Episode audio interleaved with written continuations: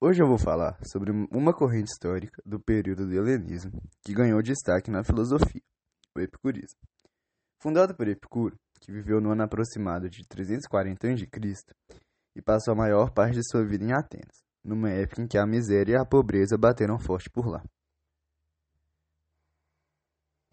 Você corta essa parte, tá? O epicurismo em sua vez o epicurismo, em sua versão inicial, não pregava o prazer de qualquer jeito, mas sim observação aos bons prazeres. Ou seja, você tem a vida feliz, a vida boa, quando consegue identificar os bons prazeres. O epicurismo histórico foi uma tendência filosófica do período da história antiga, conhecida como helenismo.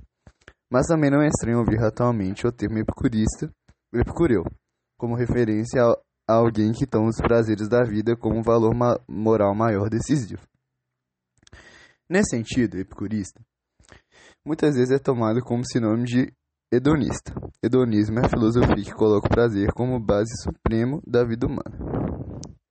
O termo aparece ainda entre os lugares comuns vindos do mundo filosófico, pois epicurismo geralmente é tomado como contrário do estoicismo, uma vez que essa tendência filosófica está associada ao rigor e relativação do prazer como valor moral.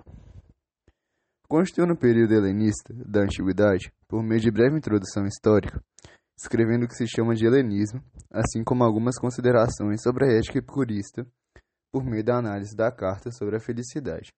Ameneceu de Epicuro, o fundador do epicurismo.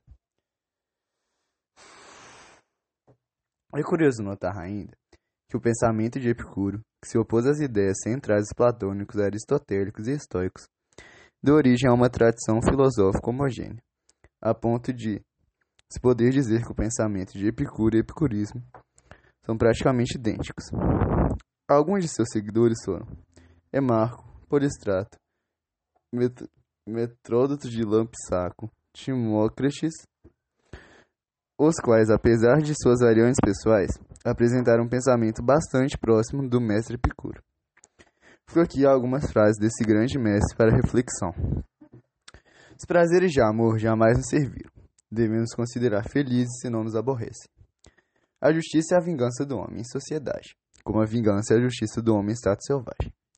Nenhum prazer em si é um mal, porém certas coisas capazes de agendar prazeres trazem coisas maiores, trazem consigo maior Nenhum prazer em si é o mal, porém certas coisas capazes de agendar prazeres trazem consigo maior número de males que prazeres.